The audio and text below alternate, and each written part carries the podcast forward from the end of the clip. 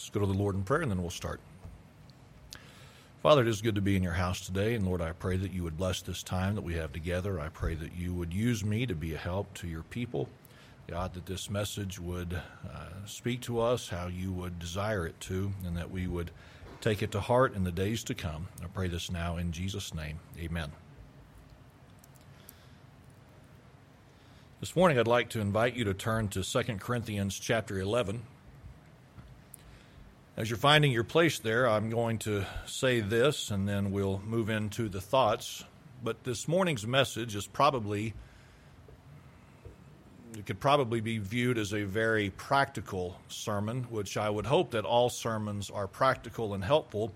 But this one may seem a little bit more practical or maybe a little bit more uh, down to where we live on a daily basis. And so I hope that this will be a help to us. I trust that it will be. But I'd like to begin this morning by talking about something that we all would understand to be true. I don't think any of us would argue this. I want us to think about this truth that every week in our country, somewhere, someone has filed a lawsuit against someone else. It may be an individual versus another individual, it could be an individual versus a corporation. It could be one corporation versus another corporation, but every week, somewhere, someone files a lawsuit against someone else. That in mind, I know that you understand this as well is that when a person has been sued, when a lawsuit has been filed, the one who has been filed against now becomes the defendant in that case. So, whatever the accusations are, the one who has now been sued, they have to defend themselves and say that what the person who has sued them is saying, the defendant has to say that they are not telling the truth, that the accusations are not accurate, and then they have to prove that they are innocent.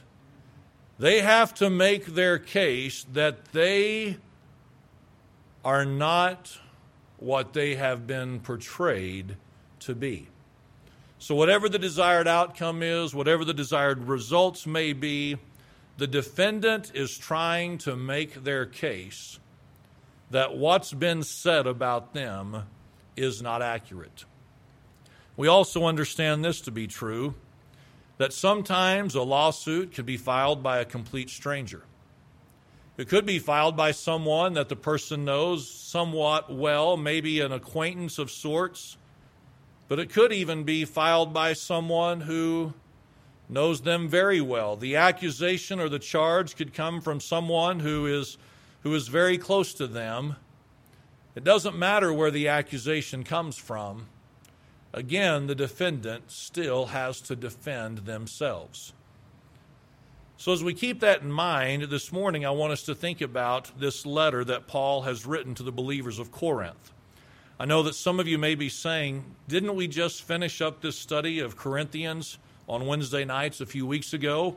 To that, I would say yes, but I would also remind us that we skipped a large portion of Scripture intentionally, and this is a part of that portion that we skipped. And so this morning, I want us to just begin looking at a few verses that Paul wrote to the believers there in Corinth, keeping in mind that the church in Corinth was under a spiritual attack. Part of the spiritual attack that they were under was this is that false prophets had crept into the church and were stirring up problems and were stirring up issues. And so this morning as we look in 2 Corinthians chapter 11, I want us to begin looking in verse number 7. We're going to look at several verses this morning. We're just going to do so kind of quickly and then try to make some application from this. So notice there in verse number seven what Paul said. He asked a question Have I committed an offense in abasing myself that ye might be, exal- that ye might be exalted, because I have preached to you the gospel of God freely? So the question is this is have I committed some kind of an offense or have I committed some kind of a sin in my action of abasing myself or humbling myself so that ye might be exalted because I have preached to you the gospel of God freely? See, here's what Paul knew, and here's what Paul was extremely aware of that as a preacher of the gospel, he deserved some kind of a financial compensation for his service. This was not because Paul was greedy. This is not because Paul was in it for the money, but he understood that if he ministered unto them spiritual things, that there should be some kind of a carnal or some kind of a material uh, uh, uh, reward for what he was doing. And so he was asking them, Have I sinned against you in coming to you and preaching the gospel of God freely? He goes on to say in verse number eight, I robbed other churches, taking wages of them to do you service. Now, Paul is not suggesting that he literally robbed from others, but what he is saying is this is that he lived off of the generosity of others, sometimes those who were not even really humanly speaking capable of affording the financial help that they gave him. But he said, rather than to charge you and rather than to be some kind of an expense on you, he said, I took wages from others so that I could do you a service. In verse number 9, he said this And when I was present with you, when I was in your presence and wanted, I was chargeable to no man. For that which was lacking to me, the brethren which came from Macedonia supplied, and in all things I have kept myself from being burdensome unto you, and so will I keep myself. What is Paul saying? He is just saying this is that when I was with you, like anyone else, I had needs come up in my life. I had wants, I had issues that needed to be addressed. But before I would come to you with any of those needs, before I would come to you with any of those wants, here is what happened. He said, The brethren that came from Macedonia, they are the ones who supplied those needs. So we see a pattern here, right? Paul is asking, Have I committed some kind of an offense? Have I sinned against you because I've been willing to preach the gospel of God freely? He says, Is that what the problem is? He said, I took from others so that I might minister to you. And, and when there were needs, I didn't begin to burden you because I, I simply chose not to do so. As you continue reading down through the chapter, you read in verses 22 down through 30 some of the qualifications that Paul had for being in the ministry, some of the things that he had experienced that, that, that showed his dedication and his loyalty to the ministry that God had called him to. But as you look in chapter 12, I want us to look in verse number 12. Again, just very quickly, I want us to see this.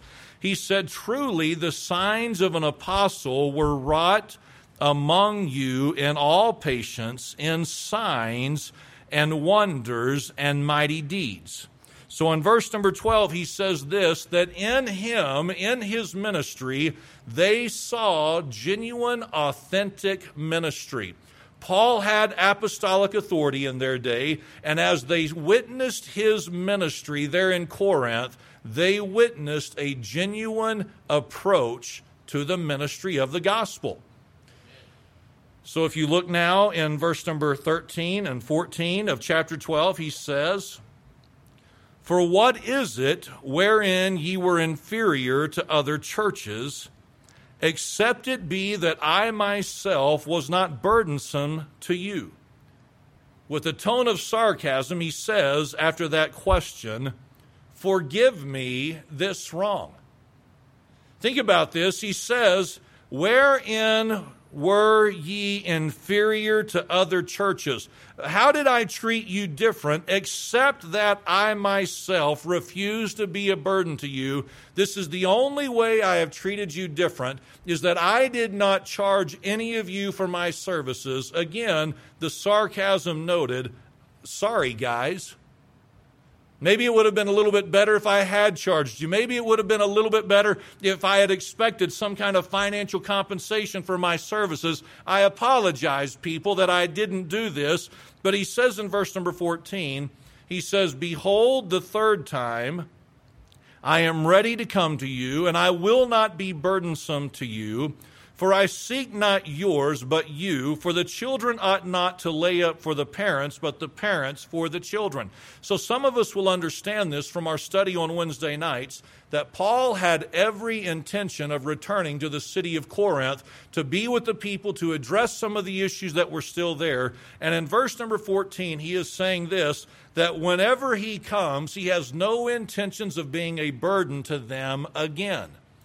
So, whenever Paul has been there in the past, he refused to take any financial compensation from them. When the needs were there, whenever they arose in his life, he refused to bring those needs to them. And he says, Whenever I come to you the third time, I refuse once more to be a financial burden to you. He said, I'm not trying to get from you from, from a financial perspective. He said, I'm more worried about who you are as believers. And then, if you look down in verse number 17, Paul said this. He said, Did I make gain of you by any of them who I sent unto you? What had Paul done in the past? He had written letters to the church of Corinth, right? He had sent those letters by way of messengers like Titus. And, and what Paul is asking them is, Did I make a gain of you by any of them who I sent unto you? Whenever I sent these messengers with the letters, did they come not only with the letter that I had sent, but with some kind of an appeal for financial compensation?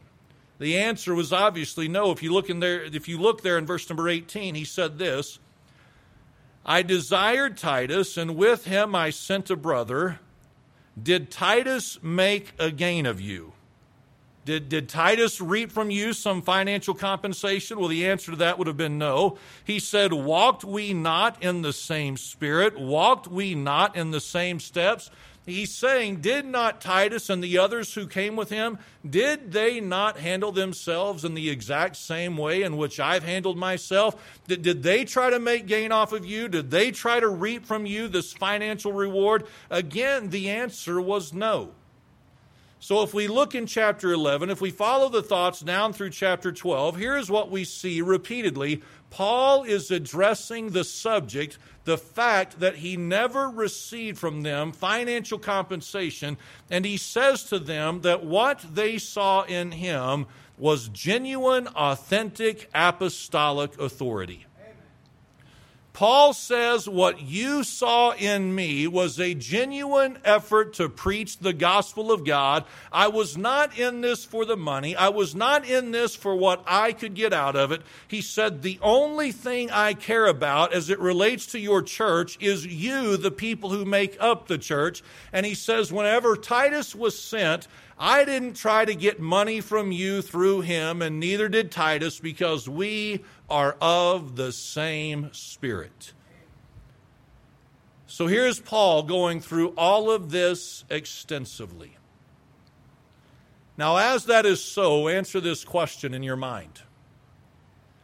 In all the other letters that we have written by Paul, of all the other history we have of Paul's interaction with believers in other churches and other ministries, do we ever see Paul writing and spending any time on whether or not he was compensated by the church that he was ministering to? The answer is it doesn't come up very often at all. And it certainly does not come up with the same level of attention as is seen in the letter, the second letter to the church of Corinth. So it begs this question Why would Paul spend so much time reminding the believers of Corinth that he accepted no financial gifts or compensation from them? There is only one reason that you would spend this much time on a subject like Paul has, and that is this is that accusations were brought against the apostle Paul and his integrity and his character as to how he handled himself with the believers there in Corinth.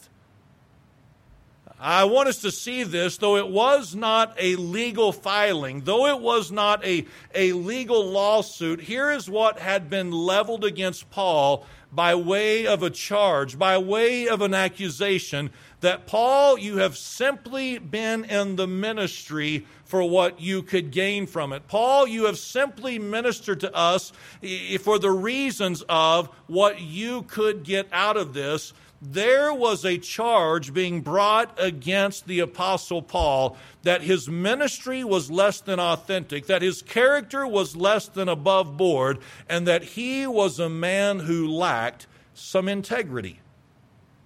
There is no other reason for Paul to defend himself as extensively as he did if charges had not been brought against his character. Over and over and over, he says, I'm not in this for the money. I'm in this for what I could do for you. On my third visit, I'll not be chargeable to you just like I wasn't on my first two. Because it's not about the money. Now, here's Paul again, defending his integrity, his reputation, and his character in the ministry. You know what made it easier for him to defend his character and his integrity and his reputation? The fact that he was careful with his integrity and his reputation and his character made it easier for him to defend himself against the accusations that were brought against him.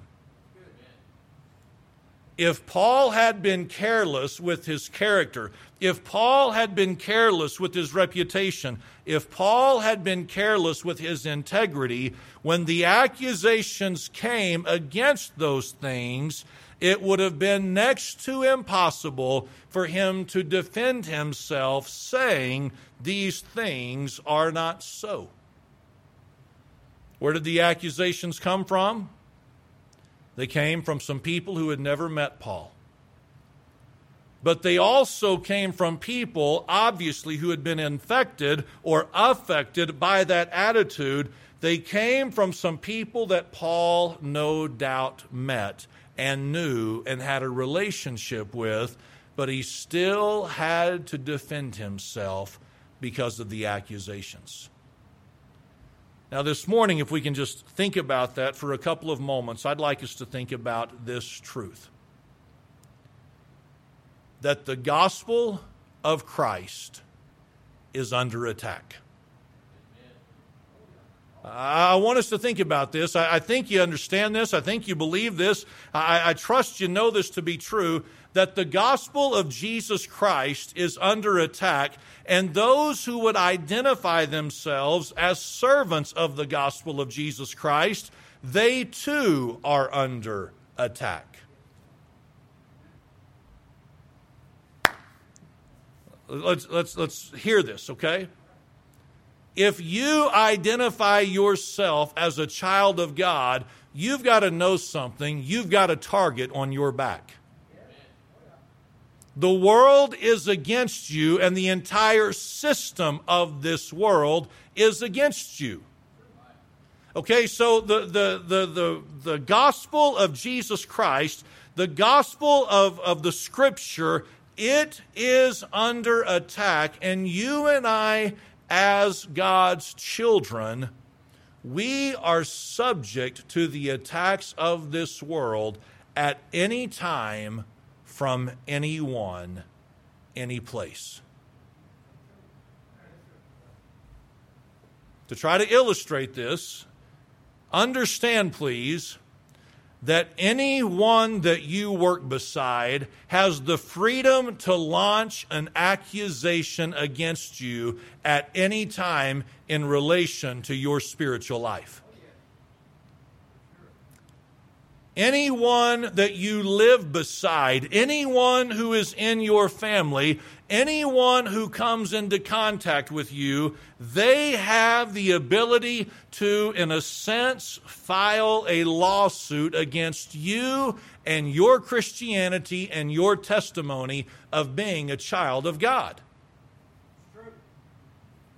This was not just something that Paul had to deal with. This is not just something that other preachers have had to deal with. This is something that is true of every professed child of God that anyone can bring any accusation against us at any time about anything they choose. The accusation could be something like this That person is not a nice person. I mean, that's a simple accusation, right? They could say something like this I have worked beside that person for the last three years. I've worked beside them for the last five years. I've worked beside them for the last 10 years. And, and, and here's what I would say of them they are not a nice person. Well, at that point, what do you have to do? Well, if it becomes intense enough, at some point you've got to defend yourself, right? The accusation could be something like this it's not that they're not a nice person, but man, they are not a very patient person. If you want to see them get upset, just see some things not go their way. And pretty soon they'll be as upset and riled up and as flustered as anyone could be. They have no patience for, for people or for situations not going right. That's an accusation that can certainly be thrown out, right? There could be this accusation thrown out that person is a gossip. They always know everything that's going on. If you want to know what the scoop is, ask them. It doesn't matter that they're a Christian, they always know what's going on. They're a gossip. That's a legitimate accusation that's brought against people sometimes, right? It could be an accusation like this they're a liar. They're a liar. They don't tell the truth. They could say something like this I, have stood there and I've watched them and I've listened to them just lie. That they just said things that absolutely were not true. So the accusations could be they're not a kind person. The accusations could be they're impatient, they're a gossip, they're dishonest. Man, they're rude. That is one rude individual. That could be the accusation. The accusation could be this they're lazy. Well, you can't make that person do anything. They're only going to do the least amount that is required of them. You can't depend on them because they are so lazy. That's an accusation, right? It is. Well, they got an attitude. They just got a rebellious attitude, a rebellious spirit about them. You know, I, have just seen it in this person that they have got a rebellious attitude and a rebellious spirit. They don't want anyone telling them what to do. Now, I could go on with the possible accusations. You understand that. But I want us to think about this. Those are serious accusations and allegations that can be brought up against a Christian because that is not things, or those are not things that should be said of believers. It should not be said that we are unkind, that we are impatient, that we are gossips, that we are dishonest, that we are rude, that we are lazy, that we are rebellious, or a host of other things. Those things should not be said of us, and we should see the gravity and the seriousness of those accusations. And so I want us to think about this that if those things are ever said about us, we need to be able to defend ourselves.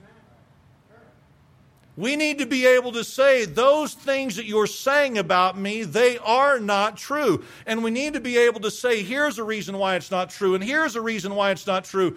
And we need to be able to defend ourselves against those accusations. It is important that we be able to defend ourselves. So, you know what makes it easier to defend ourselves when the accusations come? Is if we have been careful with our Christian testimony in front of those we come into contact with. It is much harder for people to believe of us that we're unkind if we make every effort we can be or that we can to be kind.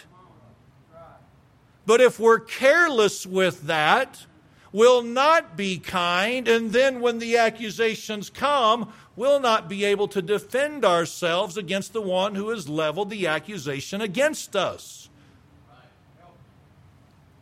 We've got to be careful with our testimony because if someone says, You're a gossip, we need to be able to say to them, uh, You're going to have to prove this because you've never heard that kind of stuff come from these lips.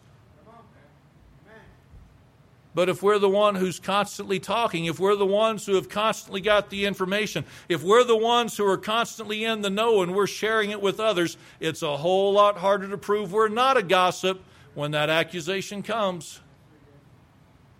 If we're careless, we'll not be able to defend ourselves. If we're careless with our integrity, if we're careless with our character and our reputation, and we think, oh, well, one little lie isn't going to hurt, and, and one little lie isn't going to mess things up, friends, that could be the very thing that makes everyone else believe that you really are a liar.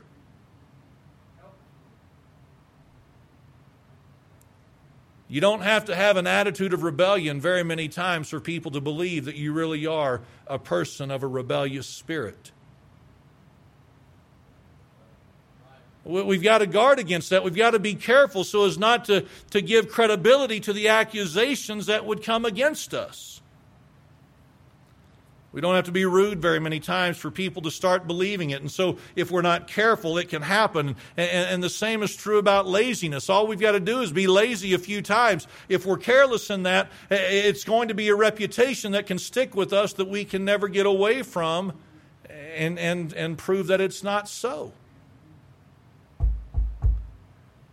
I'm just saying the best way to defend those types of accusations is to live in such a way that they carry no weight by the rest of the people who know us. But if we are careless in how we handle ourselves, the accusations can come, and it'll be nearly impossible for us to defend ourselves. Now, this morning we may sit here and we may say something like this Well, Brother Kyle, I don't know anybody who's going after me right now. I, I don't know of anybody who's, who's got this, this agenda against me. I, I don't know anybody with this vendetta against me. Yeah, you, you may not right now. But it's kind of like the person who gets served papers that they weren't expecting. Where did this come from? I never saw this coming. I, I, wouldn't have assumed that this was about to happen in my life. I'm just saying this. You may not know of anybody who's got an axe to grind with you right now, but I'm just saying the statements could be made against you as early as this afternoon or sometime this week. And then all of a sudden, here's what you'll find you'll find yourself in the defensive mode. And if you have not lived with some integrity, if you have not lived with some character, it will be impossible for you to defend yourself. But you may say, well, well Brother Kyle, I mean, that's what I do. I am careful. I live with integrity. I live with character. That is who I am. That's what all of us would like to think, right? But I think this is more true of most of us than we'd care to admit. That a lot of times we're not near as careful as we'd like to think we are. We think one little mishap here, one little blow up here, one little statement here, one little story here. We think that there is a measure of innocence associated with that. We don't see it as that big of a deal. But truth be told, many of us are not near as careful with our reputation and our, and our testimony as we should be. We need to think about how I speak to others that I work with, my attitude, my countenance, what I say, what I don't say, the people that we live with, like within the walls of our own home. We need to be careful how we're living because it could be them who brings the accusation against us. Family, yes. Immediate family, you better believe it. They know us better than anyone else. And if we want to be able to defend ourselves, we better be careful even within our own home. We have no idea where the accusations could come from. I'm not suggesting we have to defend every little statement that is made against us, but there does come a point when we have to defend ourselves from time to time, and it's a whole lot easier when we have lived in such a way that can't really be proven that we're as sorry as somebody else has made us out to be. But all we've got to do is give just a few people enough evidence, and we'll have a hard time ever overcoming that reputation.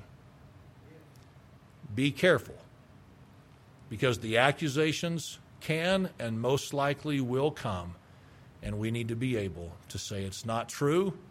Here are the facts, here is the evidence, and you know that what you're saying is not right.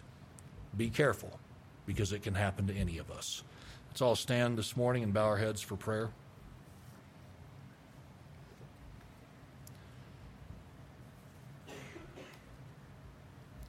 Father, as we come to you this morning, I pray that you'd help us, Lord, to be people who are very careful about our reputation, about our testimony. Lord, I know it is easy to stand here this morning and to say, Well, I'm so careful. I just, I know that I am. And we may be amazed to know what people really think about us based on what we've said or based on what we've done. I ask, Lord, that you'd help us to just give this some thought and to be willing to address what may need to be addressed so that the accusations could not stick when presented by someone who desires to attack. I pray these things in Jesus' name. Amen.